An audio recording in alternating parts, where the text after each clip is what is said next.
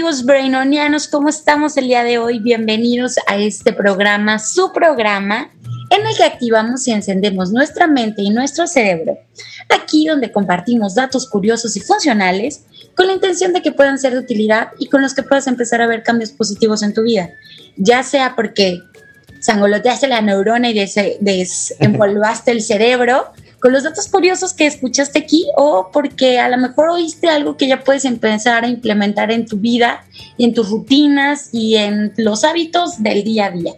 Y el día de hoy, además de tener un tema que de verdad, eh, si no les gusta, espero que les sirva, estoy 100% convencida de que les va a interesar y va a ser de, de utilidad pero además de eso, les tengo una invitada, sasasasasazo de 100.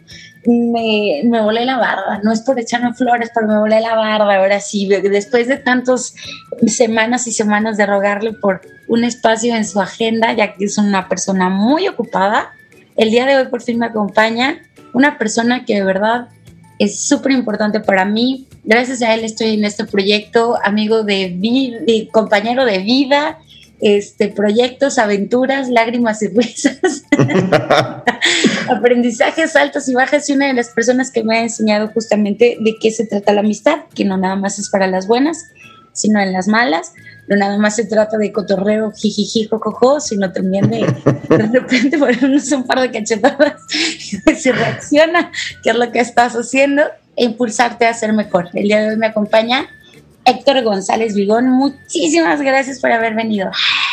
Eh, muchas gracias, Pau. Muchas gracias, amigos de Brain On. La verdad es que es un gusto estar aquí compartiendo con ustedes. Pues un poco de nuestros conocimientos y experiencia y con esta presentación que lo hacen a uno sentir así. Uh, uh. Pero muchas gracias, Pau, por la invitación. Muchas gracias a todos por acompañarnos en este su programa que, como bien lo comentó Pau, vamos a hablar de un tema del cual a lo mejor dices, ay, ¿eso qué? O eso está muy interesante, pero que al final del día debemos de tener mucha conciencia de esto que les vamos a platicar para poder ser funcionales, para poder relacionarnos positivamente y también algo muy importante, poder alcanzar nuestras metas y logros, porque creo que esta es una clave para eso. Exacto, exacto. Creo que acabas de dar en el punto. Creo que eh, el tema de hoy es una llave que nos da la clave de poder tener una mejor calidad de vida. Entonces, yo por eso, aunque no, lo, aunque no les guste, ahí les va. Además de ser una persona muy importante para mí, también es parte del staff de Cabina Digital, tiene un programa con nosotros eh, que es Pata de Perro. De pata de perro. Me encanta. Es un programa que de verdad si quieres viajar a, en zona, ahora sí que no hay pretexto, si quieres ser turista en tu ciudad, si quieres ser turista en la República, si te quieres ir a conocer un par de lugares eh, cruzando el charco o cruzando la frontera, tienes que escuchar de pata de perro con, con Héctor González, la Bigón, porque la verdad está que te vuelve el brain y les vamos a comunicar que tu pata, que tu cerebro se va de pata de perro para otro lado, tus neuronas. y es que justo en pata de perro comunicamos, ya le estamos dando una pista, comunicamos, comunicamos datos muy importantes o experiencias sobre lo que hemos vivido al momento de viajar o recomendaciones que tienen que hacer. Pero lo importante es esta palabra, ¿no, Pau? Comunicamos. ¿Será que el tema de hoy es acerca de comunicación. ¿Acaso ya alguien comprendió que es comunicación lo que les queremos compartir? Así es. sin más pistas y sin más eh, detalles, el tema de hoy justamente es la comunicación. La comunicación, vamos adentrándonos en, este tema tan sabroso, eh, vamos revisando su definición. El término como tal procede del latín comunicare, que significa hacer a otra persona partícipe de lo que uno tiene. Oh, este tiene que ver un poco con, el convencimiento, ¿no? Si lo vemos desde ese punto de vista. También podemos ver qué es la acción de comunicar o comunicarse. Recuerdo que la universidad, bueno, para la, eh, intro, es, digo, paréntesis cultural, Héctor y yo fuimos compañeros en la, en la universidad, los dos estudiamos psicología juntos y también es uno de los motivos por el cual él es el invitado de honor del, del día de hoy. Pero no sé si a ti te tocó clases con, con este profesor. Mis primeras clases de, en la universidad este, era un, un, decano, un, decano muy, muy viejito y respetable, que nos dejó una tarea de un listado de definiciones y dice, y pobre de ustedes del que me traigan, que comunicación es la acción de comunicar. Me decían, no quiero eh, como una tesis que hablaba sobre la revolución y el, y el muchacho en su, en su presentación de tesis justamente eso dice, la revolución.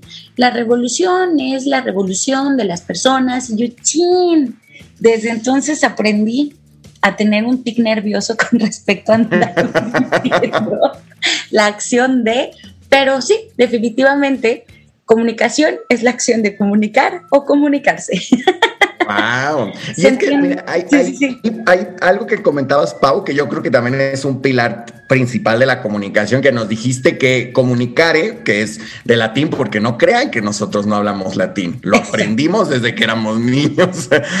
Dice, hacer a otro partícipe de lo que uno tiene. Algo que comentaste y creo que de ahí podemos partir también, Pau, aparte del, del tema de transmitir y todo eso, es que para que exista comunicación debe de haber más de una persona. O sea, yo no puedo autocomunicarme, ¿no? Hola, me, me autocomunico. Hola, soy yo, a mí mismo. Dios mío, tienes toda la razón. es que una cosa es tener diálogos internos con nuestro inconsciente y, en nuestros propios lavados de cerebro, pero estamos hablando de la acción justamente de comunicarnos, este tema de transmitir un mensaje hacia otra persona. Un mensaje, una idea particular o, transmitir un evento o una idea a otra persona. Este, entonces sí, tienes toda la razón. Tienen, para este cotorreíto tiene que haber más de una persona porque justamente se entiende como el proceso en el que se transmite y se recibe una información. Todo ser humano y todo animal tiene la capacidad de comunicarse con los demás, verbal o no verbalmente. Tenemos este, este instinto de justamente transmitir qué es lo que sentimos, qué es lo que nos pasa, advertir a las personas. O sea, un bebé se comunica aunque no sepa decir ni pío y, muchos animales se van a entender muy bien a pesar de no tener un idioma este, o no comprender nuestro idioma o no tener un idioma igual de desarrollado que el del humano, ¿no? Entonces, pero este es justamente lo, lo, que decías, es indispensable que haya un locutor y un interlocutor, pero además hay seis elementos que el emisor tiene que tener en cuenta para poder transmitir la información que justamente uno de los elementos principales es tener un receptor, o sea, alguien a quien vaya dirigida esta información y que la pueda recibir. Un canal y pues mil y un variantes que vamos a ir revisando un, un poquito más adelante. Pero entonces, a ver, platícame, Héctor, ¿qué es la comunicación? Ok, a ver, amigos de Brain On, la comunicación, justamente resumiéndolo y así, para irnos así a, la síntesis de esta información que acabamos de compartirles, es un intercambio de información entre un emisor y un receptor, en el cual uno transmite el mensaje, el segundo lo interpreta, que esto es bien importante, el segundo lo interpreta y produce una respuesta en caso de que sea necesario. En los seres humanos particularmente, perdón que te interrumpa, Pau, es un proceso psíquico muy complejo, o sea, es un proceso tal cual que incluye pensamiento, incluye lenguaje, incluye capacidades psicosociales, no solamente es hecho ahí cualquier babosada por la boca y ya que lo agarre quien lo tenga que agarrar, ¿no? Sino que es un proceso que conlleva y, y aquí quiero compartirles un ejemplo que Pau y yo en nuestras pláticas de amistad y de de, té, de té verde. Claro. es lo mismo cuando nos encontramos a alguien, así de, oye, qué bonita te ves, muchacha, qué gusto verte. Ah, ay, qué bonita te ves, ¿eh? bonita. Qué gusto verte. Son exactamente las mismas palabras. Exacto. Pero ¿qué pasó? A usted lo van a interpretar. Uno puede ser burla, otro puede ser en serio, otro puede ser sarcasmo.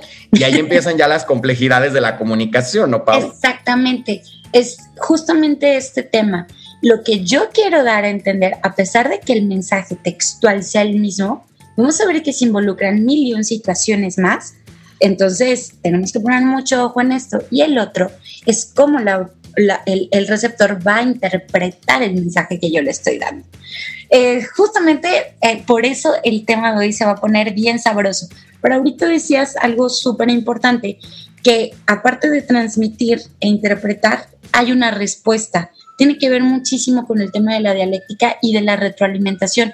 La retroalimentación es un punto que muchas veces se deja de fuera en los temas de comunicación asertiva y comunicación efectiva.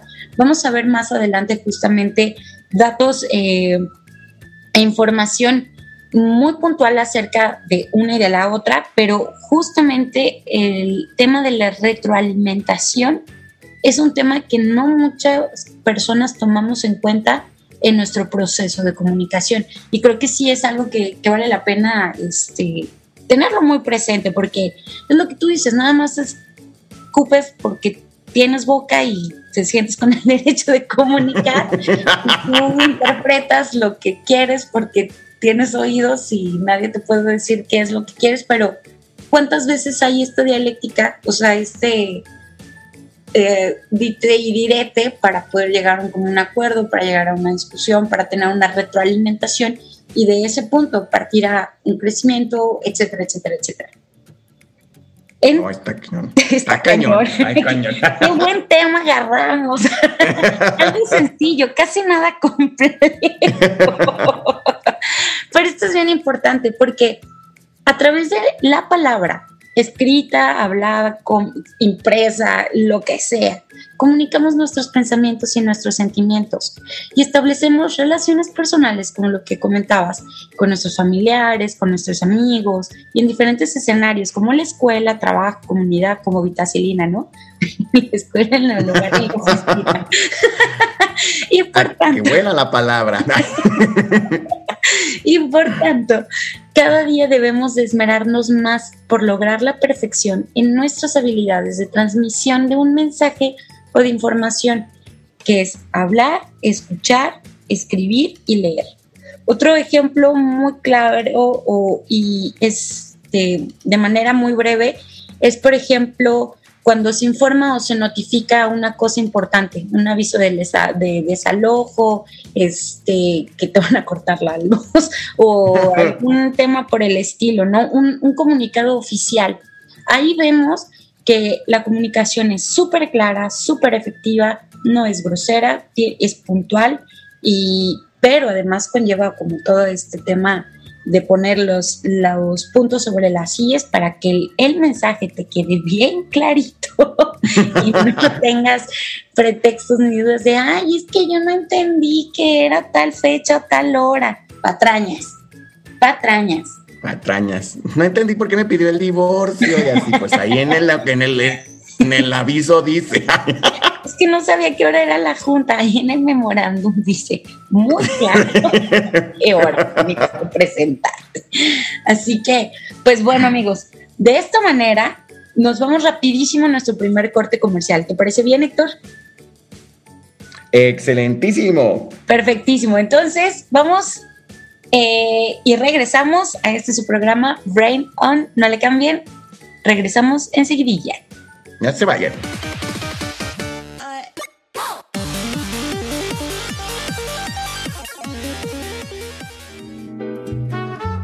Estimados bibliófilos, yo soy Carla Valdovinos de su programa Raíces Culturales y me escuchan todos los jueves a las 12 pm por cabinadigital.com. Platicaremos de nuestra pasión por los libros y qué nos han dejado como reflexión, incluso aquellos de ficción. Así que te invito a que nos acompañes en este mundo literario todos los jueves a las 12 pm en Raíces Culturales. Yo soy Carla Valdovinos y me escuchas por cabinadigital.com, lo que te interesa escuchar. ¿Esta cuarentena te ha dejado un sabor agrio? Endulza tu cuarentena con Antonia Mía, Pastelería Rústica.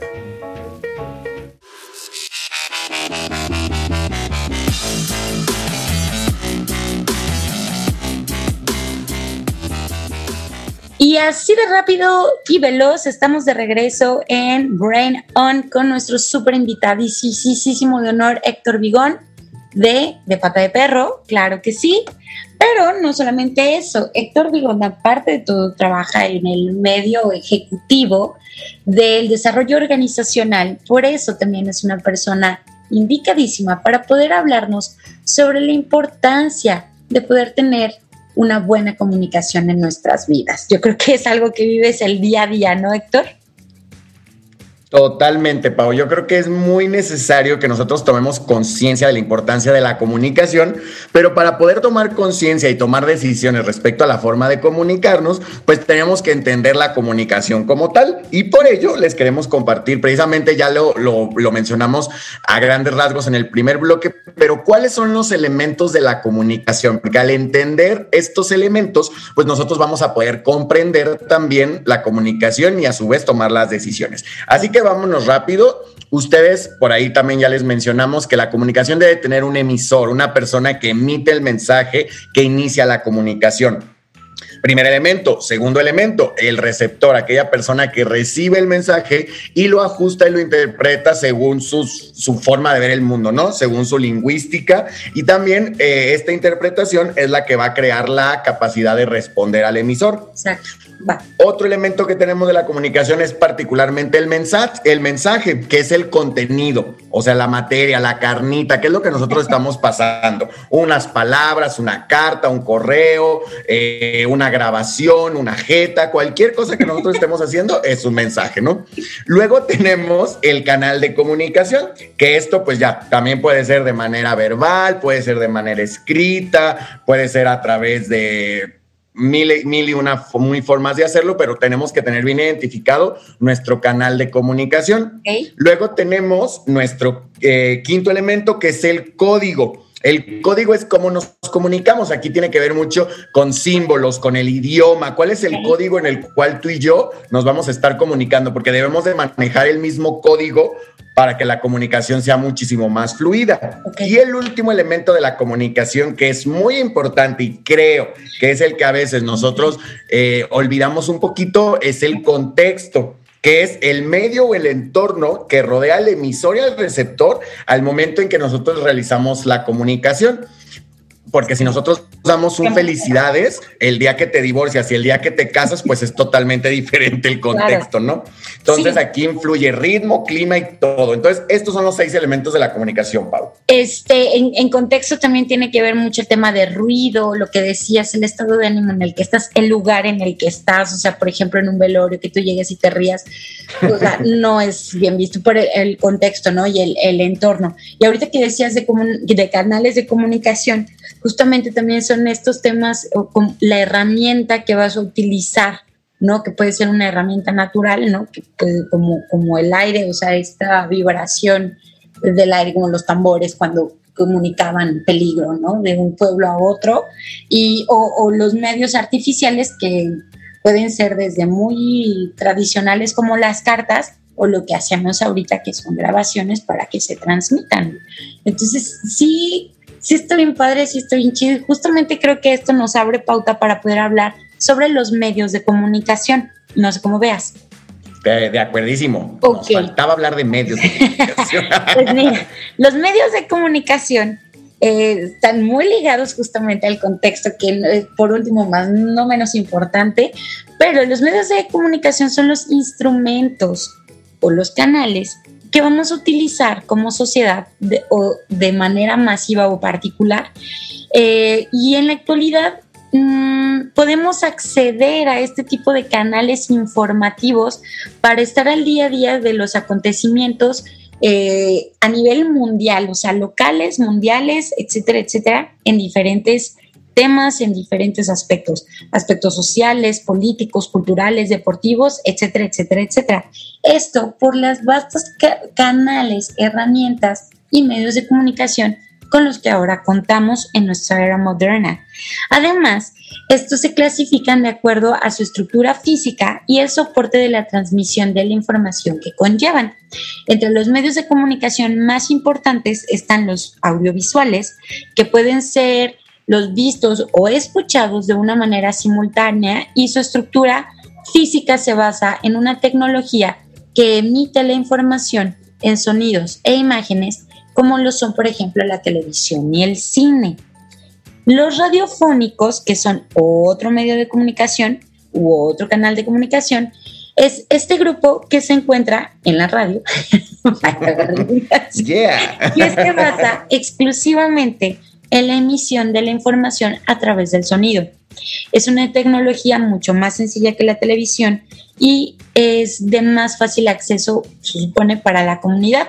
Su principal limitación es la distancia geográfica que puede haber, ya que esta puede afectar la transmisión del sonido. Los otros medios que tenemos son los medios impresos, que como todos sabemos, estos se agrupan el, objetos o artículos como revistas, periódicos, folletos, todas estas publicaciones escritas dedicadas a la, transmisión de una información con el argumento de eh, poder conservar esta parte de transmitir. El otro día platicaba con mis alumnos, un meme, no, un meme, mm, a menos de que esté impreso literalmente, jala. Si no, es, un medio de comunicación digital, porque con el surgimiento de los medios y del Internet, los medios impresos han estado experimentando una caída en lo que refiere, de hecho, su, clientela. Ya cuántos no revisamos la revista o el periódico directamente en el celular y ya no vamos y compramos el periódico en, en el puesto. Esto debido a que requiere un proceso para certificar su producción como son la calidad del papel, las correcciones de, escritura, de edición, escritores analistas y sobre todo la validación de la información. Esta es una de las cosas que el tema digital eh, le ha dado chicharrón a los medios impresos, eh, que no hay un filtro de veracidad, entonces se vuelve muchísimo más sencillo para, para su difusión. Y por último, los medios digitales esta nueva tecnología que surge a raíz de los 80 se ha expandido de una manera radical y masiva y sus herramientas principales son las computadoras personales, así como ahora en día celulares, tablets, etcétera, etcétera, etcétera, por los cuales transmitimos este, toda nuestra información, que es lo que la verdad las nuevas generaciones realmente yo podría decir que es el 90% de cómo reciben la información actualmente. A través de medios digitales. Así es. Así es, así es. Y creo que eso también repercute un poquito en la forma de, también en la que se empiezan a comunicar las, las nuevas generaciones, ¿no? Porque antes había un proceso de validación, justamente como mencionabas, de la información, y ahora en realidad todo el mundo es creador de contenidos, no pasan por ninguna, ningún tipo de validación. Entonces también recibimos tanta información que yo creo que ahí es donde eh, puede, a ver, no, no complicarse, pero sí la comunicación, si per se es un proceso complejo, no es un proceso difícil, es un proceso complejo, pues se vuelve mucho más complejo al tener como estos muchos mensajes al mismo tiempo sobre ti, ¿no? Claro, sí, o sea, tú hacer este proceso de discriminación de información para saber qué adecuas a tu vida, qué jalas a tu vida y qué desechas está más cañón, porque realmente yo, yo sí considero, como tú dices, que hay una, hay una saturación actualmente. Cañoncísima. Ay, sí. Vamos adentrándonos, Héctor, a platicar eh, sobre formas de comunicación. Sabemos que los tipos de comunicación son la verbal y la no verbal. Y de ahí se van a, ir deslindando otro tipo de, de, situaciones, otro tipo de contenido, otras ramificaciones justamente de la comunicación. No sé si nos pudieras platicar acerca de la comunicación verbal. Claro que sí, claro que sí, Pau. Justamente antes de, partir de la comunicación verbal, eh, comprobado científicamente, los expertos en comunicación, sabemos que el 70% de lo, que de lo que comunicamos es no verbal y el 30% es verbal. Ah. Eso hace, y es algo muy importante, porque hay veces que nosotros pensamos, es que yo le dije esto, es que yo platiqué esto, pero eso solamente es el 30%. Lo que no decimos es el otro 70%, que ahí es lo que tiene más cabida la interpretación. ahí es donde entra la interpretación. El choncho del mensaje. El chonchito, ahí el chancho. Ahí está el chanchullo. Pero bueno, comencemos con la comunicación verbal, que este su objetivo principal es lograr que las personas entiendan un mensaje que se está transmitiendo.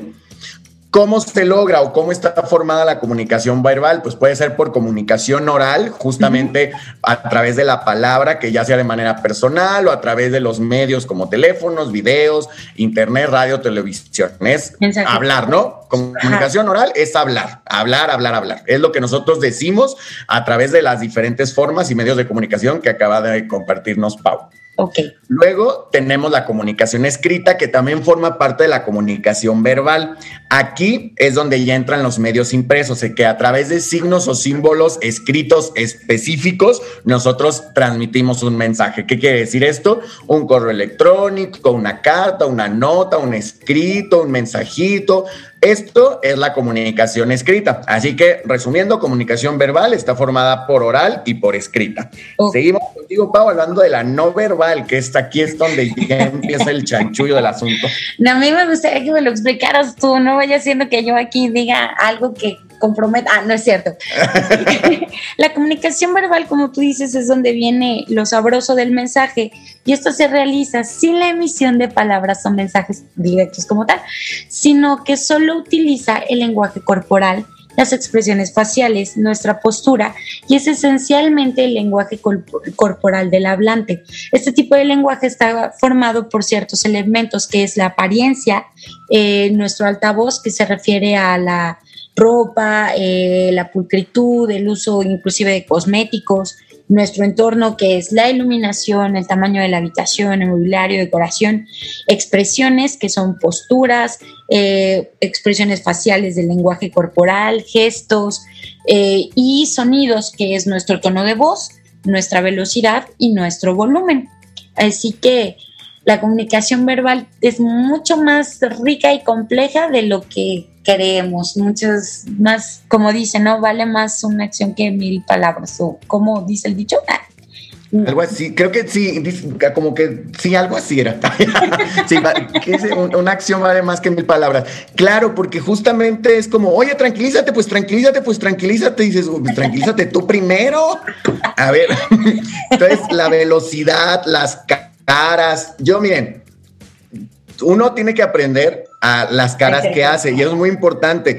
¿Cuántas veces no nuestra mamá nos cacheteó que porque torcimos la boca? voltearle los ojos. voltear los ojos. A mí no me vas a voltear los ojos. dices, pues ni, sabía que yo podía voltear los ojos. Exactamente. Sí, o cuando alguien se para con nuestro hombro parado, digo, con los hombros estrechos y camina hacia ti con la mirada puesta en ti, dices, Dios santo, este ahorita viene a reventarme y no necesitas que llegue y que te diga, oye, ¿quieres tener un problema? Conmigo porque estoy corriendo, güey. Ya con la pura miradita ya te entendiste que ya ese era el mensajito que te quería dar, ¿no? Exactamente. Héctor, tenemos otros aspectos de la comunicación o otros medios, sí podemos decir los aspectos de la comunicación, ¿no? Como la comunicación gráfica, que son las ilustraciones utilizadas como complemento para la comunicación verbal para poder transmitir una idea, que son mapas, logotipos, iconos, diagramas. Últimamente es muy útil en el tema de los emojis, por ejemplo, y son los más comunes. Y es de suma, suma importancia combinar las ilustraciones con palabras claves para que la transmisión de nuestro mensaje eh, sea, se realice de, de forma exitosa. Un ejemplo de esto son los símbolos justamente utilizados en las señalizaciones de tránsito, este, algunas sin palabras, con solamente figuras o colores, pero los mensajes son claros y quedan claros para la sociedad. Eh, no sé si me puedes platicar acerca de la comunicación o los mensajes de doble vínculo. Claro que sí, Pau. Miren, esto, esto es oro puro Sí. Esto es oro puro. ¿Qué es esto? ¿Qué es un mensaje de doble vínculo? Es, son estos dilemas de comunicación, son paradojas donde un mensaje contradice al otro, pero la misma persona te lo está diciendo. Eh, por ejemplo, es un ejemplo muy común. Eh, nuestra mamá o nuestro papá o nuestra novia o nuestro novio. Haz lo que quieras. ok. Tú sabes que ya te respondió eso y que te va a, hacer la ley de hielo durante toda la noche por querer ir a la fiesta pero te está diciendo que hagas lo que quieras. Entonces, tú quieres ir a la fiesta, te vas a ir a la fiesta. Pero si te vas a la fiesta, te, van a emperrar contigo. Entonces, ese es un doble vínculo en el que te dicen una cosa, pero no hay forma de irte para otro lado porque es contradictorio una cosa de la otra. Esto que lleva a que la persona que recibe el mensaje, o sea, el receptor, va a estar cometiendo un error porque no va a saber qué hacer, o sea, porque sabe que si hace una cosa está mal, pero no puede hacerla, pero sí tiene que hacerla, pero no puede hacerla, entonces entra en un dilema. Sí, claro. Y estos mensajes de doble vínculo están escritos por todos lados. Obviamente, cuando la comunicación se basa solo en doble vínculos, puede crear patologías graves, pero en la sociedad como tal, hay mensajes de doble vínculo todo, todo, todo el tiempo. Ciudad segura, ve a andar en bicicleta, pero es la ciudad con más atropellados. Son mensajes de doble vínculo, todos es Correcto. Héctor, vámonos rapidísimo a un corte comercial. Este tema a mí me encanta y es a donde quería llegar. Así que amigos de Brain On, no le cambien. Estamos de regreso con Héctor Vigón de Pata de Perro, platicando sobre comunicación en su programa Brain On. No le cambien.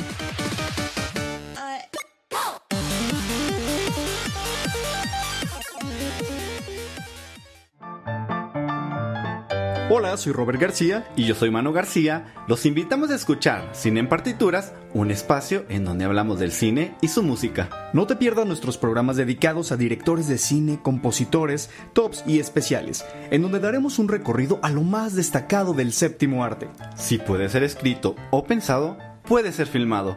Escúchenos todos los miércoles a las 2 de la tarde y la repetición los viernes a las 3 en cabinadigital.com. Lo que te interesa escuchar.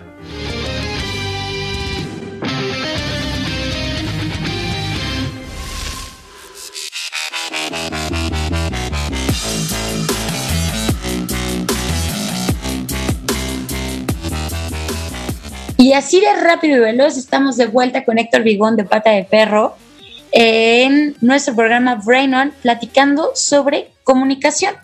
Entonces, justamente estábamos platicando sobre los mensajes de doble vínculo. Estos mensajes donde tú recibes una información y cuando tú tienes que responder, respondas lo que respondas, vas a quedar mal porque el mensaje que te dieron traía una trampa, podríamos decirlo de esta manera. Más o menos así, ¿es correcto, Héctor? Totalmente, totalmente. Muy bien. Vamos a adentrarnos más adelante justamente en el tema de, comunicación de doble vínculo.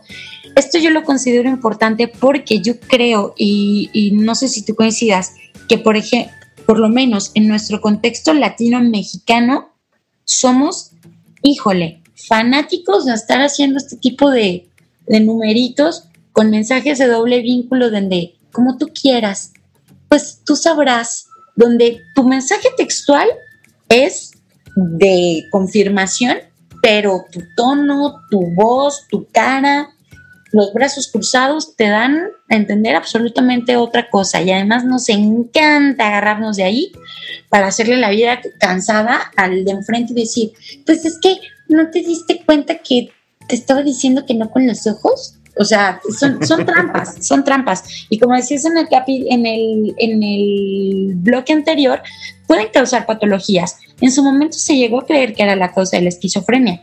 Y actualmente yo no descarto esa idea yo, yo sí considero que crea eh, conductas esquizofrenizantes en, las personas que lo padecen. Te digo, vamos a adentrarnos un poquito más de eso adelante, pero eh, sirve que así los, dejamos picados. no te vayan. vamos platicando, Víctor, sobre comunicación interpersonal, que es otro de los medios, de, otro de los pues sí, motivos de, de comunicación, aparte de lo verbal, no verbal, eh, comunicación interpersonal. Claro que sí. Mira, aquí la comunicación interpersonal es un intercambio de información que se da entre personas que comparten un espacio físico, que quiere decir que conviven constantemente y que tienen una necesidad de estar emitiendo y recibiendo mensajes. Por ejemplo, en tu casa, en tu trabajo, si vas a un restaurante, o sea, si quieres pedir tu comida, no puedes ahí sentarte a ver qué pasa, sino que tienes que decirle qué quieres, tienes que respetar un espacio personal, tienes que hacer un lenguaje corporal como la cuenta y levantamos la manita así como para estar escribiendo. Estos significados y sentidos que en un contexto se utilizan para la comunicación interpersonal. Es algo que también tenemos que contemplar. Y por último, y algo también muy importante, Pau, que es la comunicación asertiva. que ahí es como ya el nirvana de la comunicación. en el que nosotros expresamos claramente un mensaje, nuestro mensaje es coherente con palabras y gestos, adoptamos una actitud empática hacia la persona que está frente a nosotros, pues tenemos esta sinceridad y este ambiente positivo que facilita la... Eh, la de, no, no se llama evitación, el evitamiento, ¿no? ¿Cómo se dice? Pues que estamos evitando. Que se eviten los conflictos. Sí, definitivamente. Ese es el punto. Vas a decir cosas no malas ni buenas, vas a decir a lo mejor algo incómodo, pero como tú le quitas toda esa carga emocional de querer perjudicar a la persona de enfrente o que se lleve esta eh, revanchita mensa, porque tu objetivo es comunicar algo, que el mensaje sea claro, limpias el mensaje de todas esas emociones, lo haces un mensaje neutral y abres el canal de que realmente se pueda rescatar algo de ese mensaje, ¿no? Y justamente es así como se puede evitar el conflicto, que viste mis sentimientos, que ahora ya no te quiero hablar, etcétera, etcétera. Porque la comunicación es, es transparente y dijiste una palabra que es súper clave, es coherente. Lo que dices con tu gesticulación, con, tu, con tus ademanes, con tu postura este, que era lo contrario a la comunicación de doble vínculo. Te digo una cosa, pero actúo de otra forma, ¿no? Al momento de transmitir el mensaje. Y en, en este tipo de comunicación, en la comunicación asertiva, se pueden expresar las ideas sin necesidad de recurrir a la violencia, poniéndole la pata encima a la gente, queriendo demostrar como esta parte de, la autoridad, ¿no?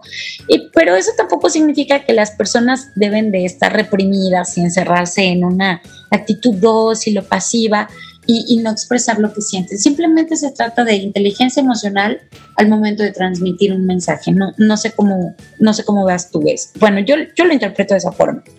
Totalmente de acuerdo, Pau. Creo que es el momento, es como, porque a veces se piensa que decir las cosas de manera tranquila y así es porque o eres un eh, maestro de yoga sola más, o eres un pelele que a todo mundo, todo mundo pisotea. Y no, al contrario, yo creo que cuando obtienes esta comunicación asertiva, cuando la trabajas, que la comunicación asertiva no viene en ningún regalo, eh, nadie nace con comunicación asertiva, es algo que uno tiene que decidir y trabajar. Porque no son cosas que, ah, yo tomé un curso de comunicación asertiva y ya, y ya. No, o sea, aprendes, tomas conciencia, pero como cualquier cosa. El primer paso es aceptarlo, pero después sigue un trabajo muy grande después de empezar a hacer cambios pequeños. Cambios pequeños. Exacto. De que con tu novio, novia, de que, pues si quieres, lárgate con tus amigos. En vez de decir ese comentario penitente, mejor le dices, mm, venenoso, mala leche, perrita. Vamos a dejar de ser perritas para convertirnos en personas asertivas. sí, o sea, en vez de decirle esto, pues haz lo que quieres, lárgate, es mira, a mí no me gustaría que fueras esa fiesta porque yo me siento de esta manera cuando me dejas solo. Y ahí tú también te das cuenta de que no es que el brother te esté abandonando, es que tú tienes a lo mejor un trip ahí de inseguridad y codependencia, ¿no? Pero ahí le estás comunicando el por qué no quieres que vaya, en vez de estarlo amenazando y en vez de estar haciendo una escena de y, y lárgate y me voy a matar y de ver si sobrevivo cuando te vayas, haz lo que tú quieras. Y si te va, y cuando te va es de no me ama. Si me amara si hubiera quedado. Ay, no, qué cansado, qué pesado, qué fuerte. Qué pesado. Justamente eh, de donde salen todos, es, donde hay un brinco evolutivo sobre ver qué es la comunicación o las afectaciones psicológicas de, la comunicación es con la teoría de la comunicación humana de Paul, de Paul que eh, yo sé que tú eres la persona indicada que ahorita nos va a despejar la neurona para platicar de eso, porque antes sí se tomaba en cuenta el tema de la comunicación en ciencias de la comunicación, etcétera, etcétera, pero justamente el trabajo de él nos despierta el cerebro y nos dice, hey, esto también afecta las relaciones sociales, interpersonales, etcétera, etcétera, etcétera, y evoluciona y escala a, niveles cañoncísimos en la comunicación del ser humano. Entonces, no sé si quisieras platicarnos un poquito acerca de sus axiomas, de qué es lo que decía él sobre su, su teoría, por ejemplo. Claro que sí, Pau. Miren, este señor Paul Vaslavik, les vamos a poner en contexto, fue un psicoterapeuta austriaco. Él nació en las épocas de la Primera y la Segunda Guerra Mundial, que eso es algo muy interesante por lo que les vamos a decir. ¿Por qué surgen las guerras? ¿Por qué surgen eso? Por problemas en la comunicación. Así de importante es esto. Entonces, este señor eh, austriaco, pues este compita dice, oigan, estoy, viendo cosas bien raras aquí en mi familia, en las familias de al lado, vemos que se matan entre países y dice, creo, creo. Creo, me suena. Me suena a que los problemas de la comunicación se deben a que no siempre tenemos el mismo punto de vista que nuestros interlocutores. Amén. Amén. no hay cumplimiento de las reglas comunicativas, entonces eso hace que haya muchos fallos en que se comprendan mutuamente y que hayan patrones de interacción patológicos. Esto a nivel desde eh, familia, pareja, hasta nivel naciones. ¿eh? Entonces él crea esta teoría de la comunicación humana y les llama axiomas. ¿Qué es un axioma? Son, axiomas son, digamos, como cosas que siempre pasan. Un axioma es algo que, digamos, algo indebatible, algo que siempre está. Y él crea cinco axiomas que nos dice que son los que siempre, siempre, siempre, siempre van a existir en la comunicación y que tenemos que contemplarlos para llevar a cabo una comunicación adecuada. Ok. sí, sí, sí, sí, es correcto. Entonces, ¿qué te parece si vamos con el primer axioma, Pau? Ese, a, mí, para mí es mi favorito. A ver, entonces échatelo. ese, es como mi, lema. Es imposible no comunicar. Así como lo escuchan amigos de Brain On, es imposible no comunicar. Bloquearla de Facebook y de Instagram, le estás comunicando algo. Exacto. Así también vas a entender algo. que alguien esté hablando y tú te voltees para otro lado es de una descalificación. ¿Y qué crees? Le estás comunicando justamente que te vale, te vale cacahuate lo que esa persona está diciendo. Exacto. Siempre, siempre, siempre vamos a comunicar algo cuando estemos con los demás. Es imposible. O sea, ustedes pónganse a pensar, decir, a ver, yo quiero destruir el axioma de Don Paul Václavic. Piensen es imposible no comunicar. Siempre que están frente a otra persona, le van a comunicar algo. Gestos, palabras, caras, lenguaje corporal, miraditas, no miraditas. Siempre, siempre, siempre vamos a comunicar. O sea, es imposible no comunicar. Así que cualquier cosa de, yo, no quiero decirme chicharrón, con eso también estás dando a entender algo. El segundo punto, bueno, el, el segundo axioma es el aspecto de contenido y de relación o más bien el aspecto de contenido y el de relación. Eh, esta teoría plantea que la comunicación humana se da en dos niveles. Uno es el contenido y el otro es la relación.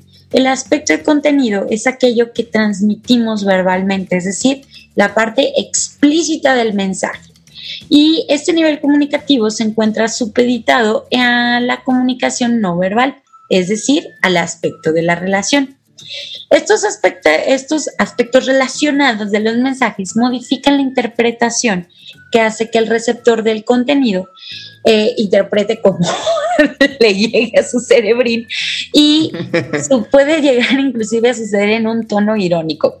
La metacomunicación, que es otro tema más cañón, eh, consiste en dar información sobre los propios mensajes verbales, dependiendo del nivel que relaciona no sé cómo explicarlo, es, es como una condición necesaria, ¿no? Para, pues, de, de, esta dialéctica, yo es que yo lo identifico justamente con la dialéctica de cómo recibo el mensaje, cómo te lo, cómo te doy a entender qué es lo que, lo que me diste a entender. Y ahí es como este teléfono descompuesto donde juega mucho la interpretación y puede medirse algunas susceptibilidades al decir, no, no era eso lo que te quería decir. Totalmente, totalmente, Pau. Y creo que algo bien importante aquí, que en este segundo axioma, complementando esta parte que dices que está el mensaje y está la comunicación no verbal. Uh -huh. El axioma nos dice que toda la comunicación tiene un, un, aspecto de contenido y un aspecto de relación.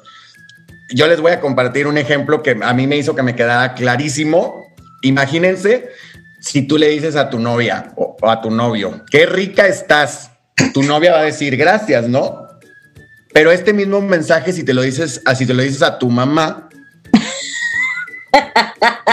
obviamente, obviamente, te van, a reventar el hocico y te van a decir, tu mamá te decir, ¿qué te pasa, puerco marrano? O sea, por más buena que esté, que sé que estoy buena. ¿Qué te importa?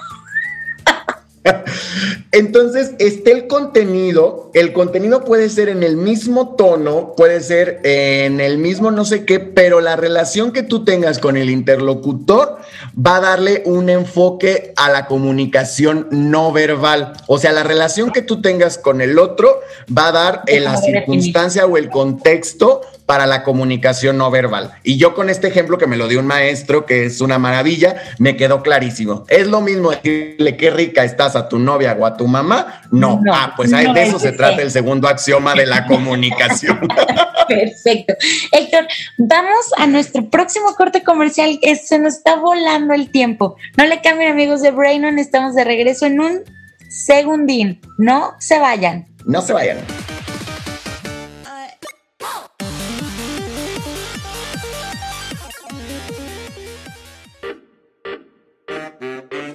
Onda amigos? ¿Cómo están? Yo soy el Pfeiffer de Cosmonautas. Y yo soy el Loya Aventuras. Los esperamos todos los miércoles a las 4.20 de la tarde. Así es, este es un programa de Pachecos para Pachecos. Espérate, queremos quitar los clichés y tabús. Eso es cierto, es cierto. Entonces es un programa para todos. Sí, porque aparte de darnos risa, tiene muchas propiedades medicinales. Y no tan medicinales, amigo. Así que ahí los esperamos en Cosmonautas. ¿A qué hora, mi Pfeiffer?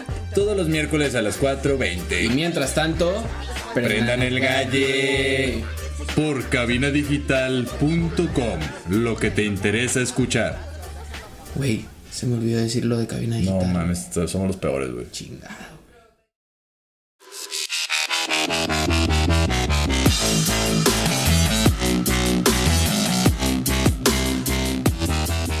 Así de rapidísimo, estamos de vuelta en su programa Brain On con Héctor González Vigón de Pata de Perro, también psicólogo sistémico y también eh, un profesional del área de desarrollo organizacional. Justamente platicando sobre eh, la, la, importancia de la comunicación y justo platicábamos en el bloque anterior, Héctor, acerca de la teoría de la comunicación humana.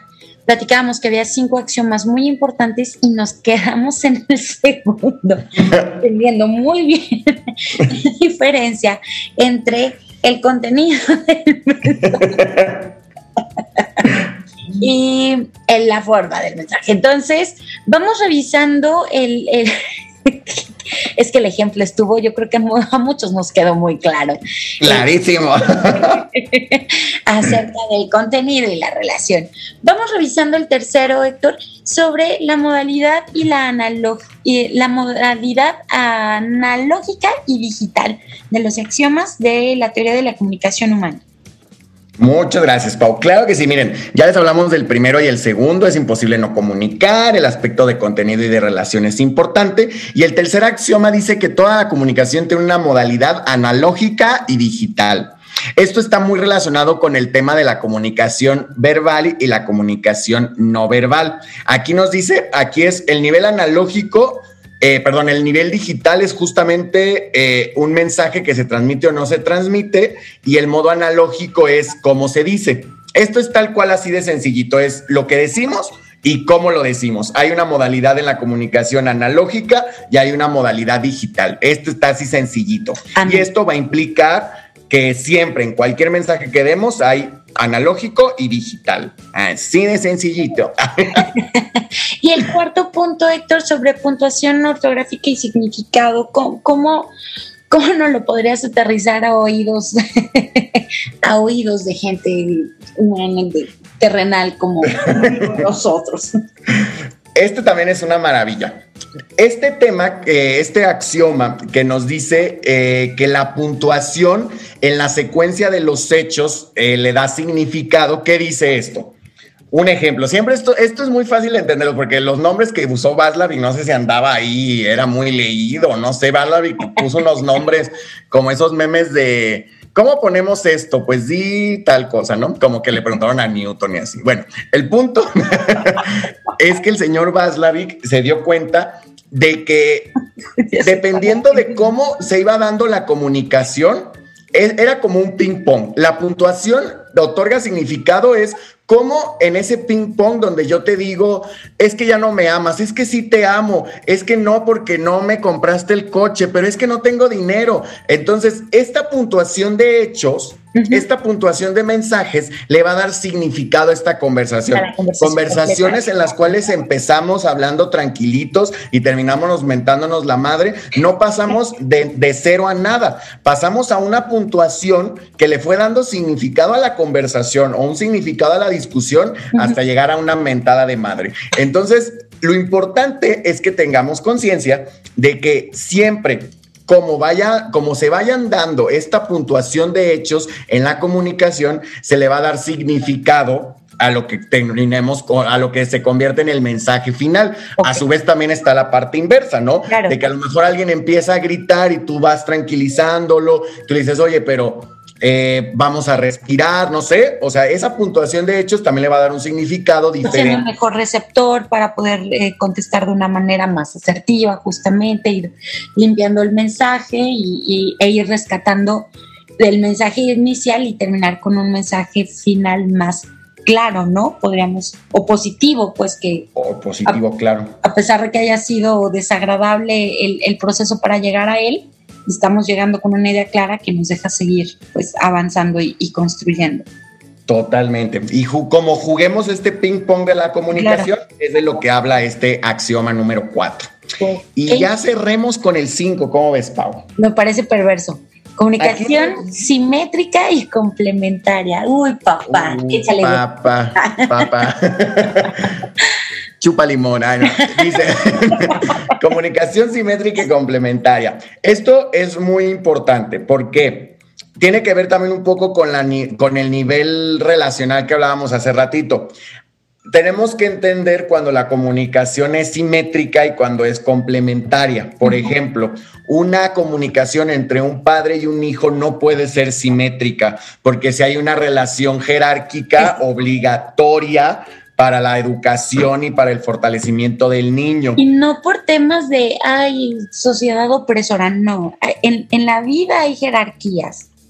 Un niño sigue siendo, el hijo sigue siendo un niño y, y, por ende no puede saber un poco más que el papá, porque es, a lo mejor solamente tiene 10 años de vida y el papá por los años que tiene de vida, tiene ese escalón un poco más arriba, por orden natural, jerárquico y orgánico no por situaciones este, sociales de temas opresores, ¿ok?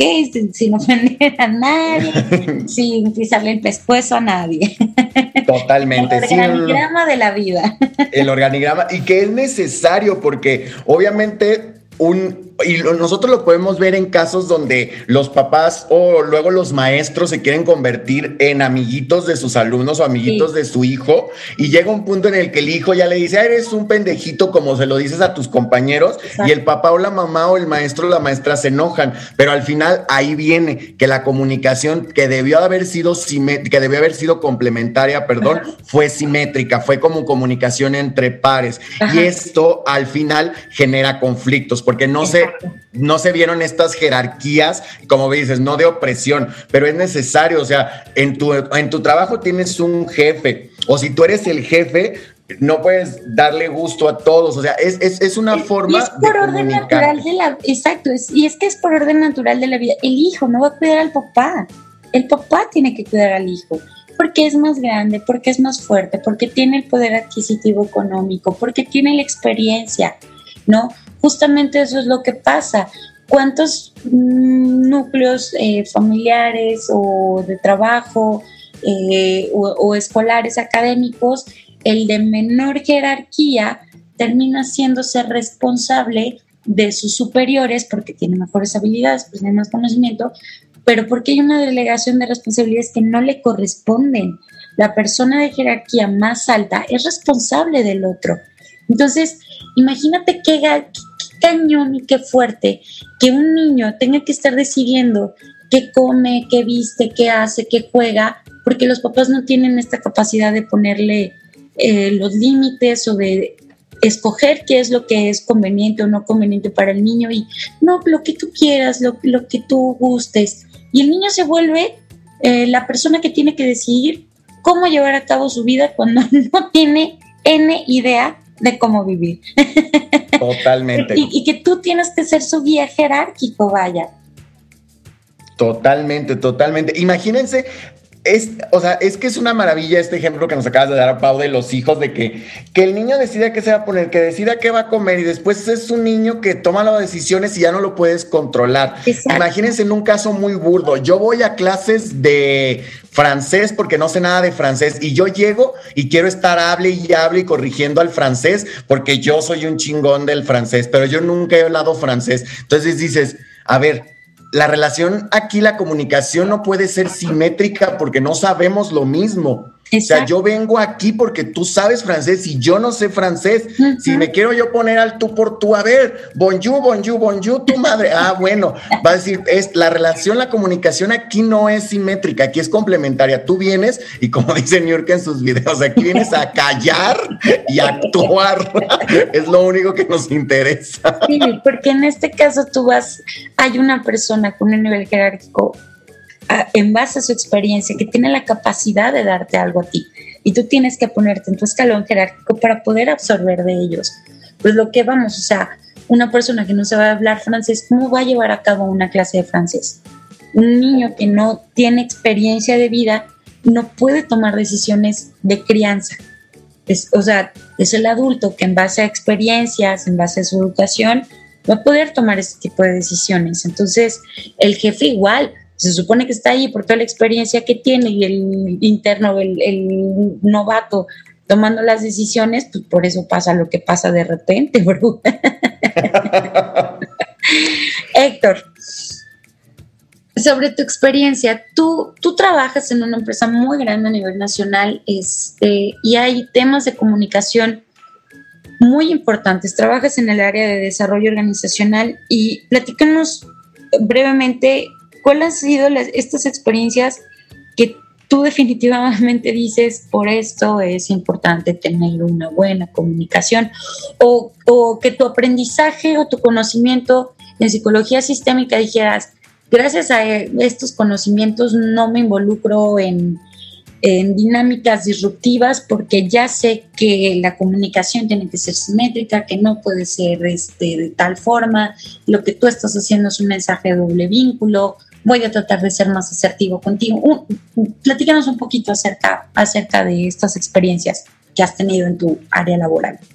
Muchas, muchas, muchas gracias, Pau. Mira, eh, les voy a compartir cositas que, que, que han pasado este, en mi experiencia profesional. La verdad es que no, voy a decir dónde, la verdad es que no es mi trabajo actual, pero previamente, en un trabajillo que por ahí yo tenía, eh, se daba mucho esto de los axiomas de comunicación, de lo que estamos hablando, de lo que no se debe de hacer, ahí se veían mucho. por ejemplo, el típico, y eso creo que a más de uno le va a quedar, el correo con copia a todos que casi casi copian a Jesucristo Redentor para que se entere y evidenciemos a alguien. Tú no estás poniendo aquí, envío este correo para evidenciar a mi compañera Juanita que no me mandó a tiempo la información, pero tú pones, Juanita, te encargo de la manera más atenta que ya me envíes la el, el mensaje que te solicité para el 4 de julio. Y le manda el correo a todas las personas de la empresa. Al Papa también. Con copia al Papa, este Alá, por si alguien es este musulmán, todos así les copia a todos, a todos habidos y por haber. Entonces, ¿qué quiere decir esto? Que en el, en el ámbito laboral es muy importante que nosotros tomemos conciencia de la importancia de la comunicación. ¿Por qué? Porque esto puede generar o mejores resultados, pero a sobremanera, o puede ser la manera en la que todos y cada uno de ustedes se van a estar jodiendo la existencia a lo largo de su trayectoria profesional dentro de una organización. Si no sabes algo, preguntas, porque también pasa eso, que es un tema también de, los axiomas de la comunicación. Si tú te dicen, Héctor, tienes que hacer eh, un cronograma, y yo digo, che, ¿qué es un cronograma? Entonces no pregunto. Yo estoy comunicando cuando no pregunto que sé hacer un cronograma, ¿no? O sea, la verdad es que si te dicen, Héctor, baila tap y yo digo, no, pues no sé bailar tap, pues estoy comunicando, pero si me quedo callado y digo, ah, sí, mañana les bailo el tap, se entiende que se bailar tap, ¿no? Entonces, en el ámbito profesional es muy importante que nosotros seamos muy asertivos. ¿Por qué? Porque este es un ámbito que va más allá de las emociones. Obviamente en el tema de pareja o familia están involucradas muchísimas más cosas y es un poco, un poco más complejo porque están involucrados términos emocionales, relacionales y todo. Pero en el trabajo particularmente debemos de buscar la forma de que todos los mensajes que demos sean claros, sean concisos y que nos aseguremos que nuestro interlocutor entendió aquello que nosotros les acabamos de dar. ¿Cómo lo podemos hacer? Y esto aplica para todo. Yo creo que con ese, llamémoslo consejo o recomendación, podemos partir de, esto. Si ustedes son jefes de un área, hagan un cronograma ¿Saben hacer cronograma? Sí. A ver, Panchito, ¿cómo se hace un cronograma? Ah, pues este, tengo que dibujar a un perrito. Ah, eso no es un cronograma, Panchito. Entonces, te voy a explicar porque tengo que asegurarme que lo que tú, lo que yo te estoy diciendo, a ti te quedó claro. Chicos, tenemos que mandar un correo con esta información. ¿Les quedó claro? Sí, ok. Eh, Pau, explícame entonces de qué es el correo. Ah, pues esto. Ah, muy bien, Pau. Me aseguré que Pau entendió el mensaje que yo le quiero dar. Y eso lo vamos a hacer en todos los niveles y con todas las personas. Si no sabemos algo, decimos que no lo sabemos, pues para aprender. Yo creo que al final del día si no te lo dice la persona a la cual estás diciendo, ellos ya tienen conciencia que no sabes y te vas a acercar a la persona que te pueda ayudar a hacerlo. Sin embargo, quedarnos callados es, uf, es, es dar por sentado, ¿no? Me comunica algo. Justamente lo que dices tiene que ver, la comunicación asertiva tiene todavía otro punto más allá, que es la comunicación efectiva. Son hermanos, muchos los confundimos, van súper de la mano. El objetivo de una comunicación asertiva es que sea efectiva y la manera de tener una comunicación efectiva es teniendo asertividad, ¿no? Es lo mismo, pero no es igual al mismo tiempo. Y justamente es lo que dice Sector, es saber comunicarse. Eh, es una habilidad muy importante para poder llevar una vida pacífica, ¿no? Lo que decíamos al inicio del programa. Y, la verdad es que hemos visto que saber comunicarse no es fácil. Podemos, eh, ahora es que como dicen, o sea, muchos pueden hablar, eh, hablar es fácil, pero una cosa muy distinta es saber comunicarse, eh, dado que la comunicación implica el intercambio y la comunión con otra persona o otro grupo de personas, ¿no? Y la comunicación se hace aún más difícil cuando el proceso de interacción eh, se involucra en nuestros sentimientos y nuestras emociones. Entonces, es justamente, justamente lo que, lo que dices. Hay tips, de hecho, que es el objetivo de poder cerrar este programa, eh, para poder tener una comunicación efectiva, que es una comunicación responsable también. Dejar de estarle echando la culpa al otro, lo que veíamos con, con la comunicación de doble vínculo, hacernos responsables y sobre todo asegurarte de que la persona está tiene las capacidades para cumplir el, mensaje que le estás transmitiendo o que realmente está entendiendo lo que tú le quieres decir. Entonces, no sé qué te parece, Héctor, Sí, con todo lo que nos platicaste, que creo que nos, más de uno nos cayeron dos, tres pedradas, platicamos de manera, eh, de manera ágil estos siete consejos que teníamos preparados para aprender a comunicarnos de manera efectiva, tomando en cuenta que este tema nos dio para hacer una segunda parte. ¿Qué te parece si empezamos con los consejos? Me parece perfecto, Pau, porque al final toda esta información que recibimos, pues obviamente tiene que llegar a una cosa aplicable que nos sirva para nuestra vida. Así que les voy a compartir nuestro primer consejo que dice... No proyectes enojo. Esto yo creo que es muy importante, ¿no? ya nos Siempre, ya, ya, ya nos exhibiste. Es que esto es algo como tan de sentido común, pero a la vez que todos hacemos, sabemos que cualquier mensaje que nosotros demos, pero cuando lo hacemos enojados, iracundos, no va a funcionar de la manera en que tiene que funcionar, porque esto va a influir en la otra persona. Esto es muy importante. Por más que uno quiera tranquilizarse, tú es que, ¡puma! ¿Por qué hiciste eso? eres muy bueno, pero estoy hasta la chin de tus fallas. Obviamente, aunque le digas cosas buenas entre, esta, entre este enojo, pues obviamente pues no va a ser una comunicación efectiva. Así que la invitación es respira profundo, cuenta hasta 10, que sí sirve contar hasta 10. No es chiste, no es programa de la chilindrina, o sea, sí cuente hasta 10. y concentrarnos en que comunicar lo que realmente queremos. Y algo muy importante, cuando estamos encolerados o de mal humor o enojados, no vamos a comunicar lo que realmente nosotros queremos. Es lo que decía, dice el dicho, no, no, mm, ay, se me acaba de ir, Dios bendito no prometas cuando estés contento, no hables cuando estés enojado. Ah, son tres, pero no se preocupen, lo vamos a ver en nuestras redes sociales reflejado. Y así rápidamente pasamos a nuestro segundo punto, antes de que se den cuenta que se me olvidó. Eh, no tienes por qué saber todo, era lo que decías. Sin, no, no hay una obligación de que sepas todo. Tienes que tener el coraje de decir, sabes que esto no lo sé hacer y de tener eh, eh, tu ego preparado para poder recibir esta información. No tienes todas las respuestas y está bien decirlo. Y porque esto te da la pauta para poder aprender más, ¿no? Y de esta forma, a final de cuentas, se llega a una solución. ¿Qué es lo, qué es lo que se espera o es lo que se busca? El punto número tres, sector, platícame cuál es. Siempre responde con hechos, no con emociones, muy de la mano con lo que acabamos de hablar, ¿no? O sea, no, no digamos es que tú, es que me hace sentir muy mal porque no me entiendes. Es como, puedes decir, dime más acerca de tu preocupación, comprendo tu frustración, en lugar de, pues no es mi obligación hacer lo que tú estás haciendo, es que ya me cansé de tus malas actitudes. Exacto. sí, porque cuando hablas en base de, o me caes mal, la verdad, caes mal con, ya deja tus dramas. En vez de hablar con emociones, hay que hablar en base a hechos. Veo que estás actuando de manera enojada. ¿Cómo te podemos ayudar? ¿Qué fue lo que ocurrió que te hizo llegar a esta situación? No, mira cómo te pones, pues por eso estás como estás, por eso traes diarrea todo el día y la gastritis, pues todo el día estás emperrado. Eso no va a ayudar para nada.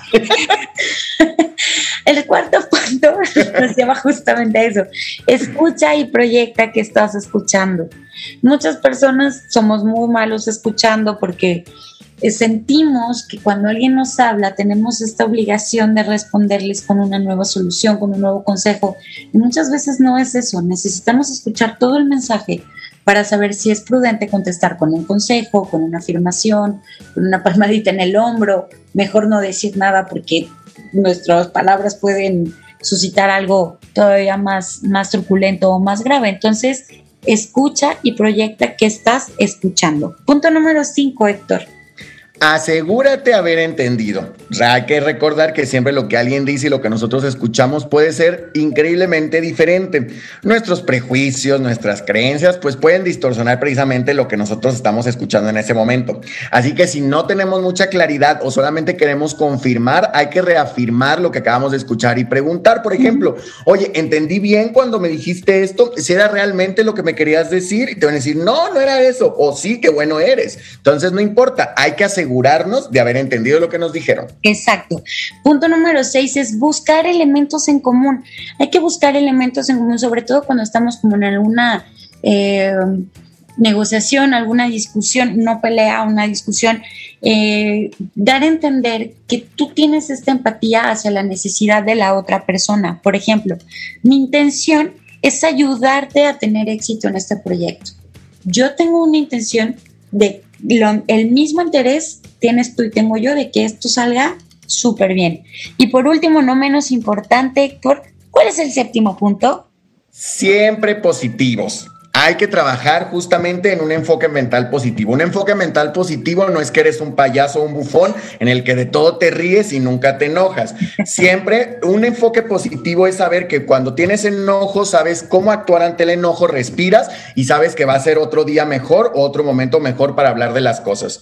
Muchas personas, por ejemplo, se consideran hábiles o exitosas porque tienen una mente positiva. Lo importante es que nosotros creamos que somos capaces de hacer las cosas y que aprendamos a adoptar diferentes formas de reducir nuestro estrés, de manejar los conflictos, de relacionarlos con los demás, con un enfoque positivo. Pero recordemos, no es un enfoque de sí se puede, sí, claro, eso es una cosa, pero también hay que aceptar toda la gama de emociones que podemos tener y saber cómo actuar ante cada una de ellas, siempre pensando que hay un momento ideal para tomar decisiones y comunicarnos. Eso, amén.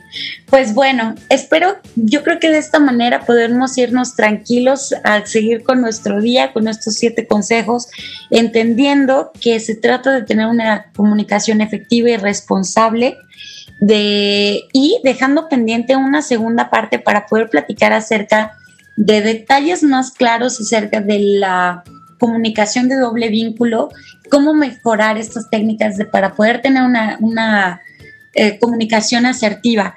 Eh, Espero, Héctor, nos acompañes en esta segunda parte. Mientras tanto, platícanos en dónde te podemos encontrar, cuáles son tus redes sociales.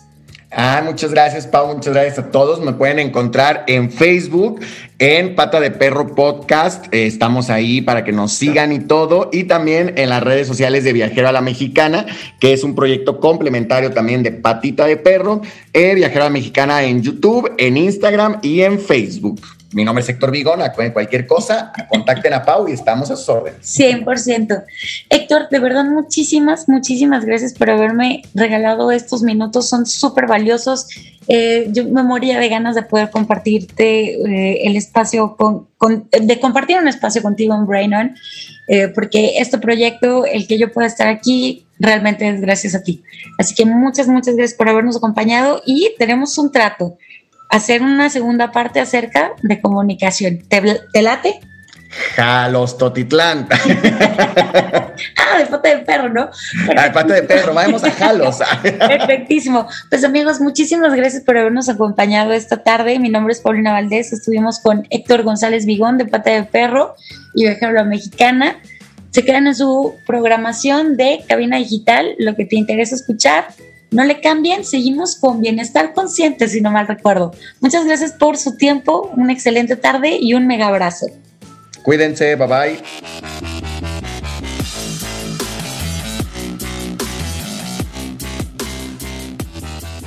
Gracias por habernos sintonizado. Mi nombre es Paulina Valdés y no olvides seguirnos en nuestras redes sociales. Encuéntranos como Brain on Podcast y tampoco olvides interactuar con el siguiente tema de la próxima semana. Estás en Cabina Digital.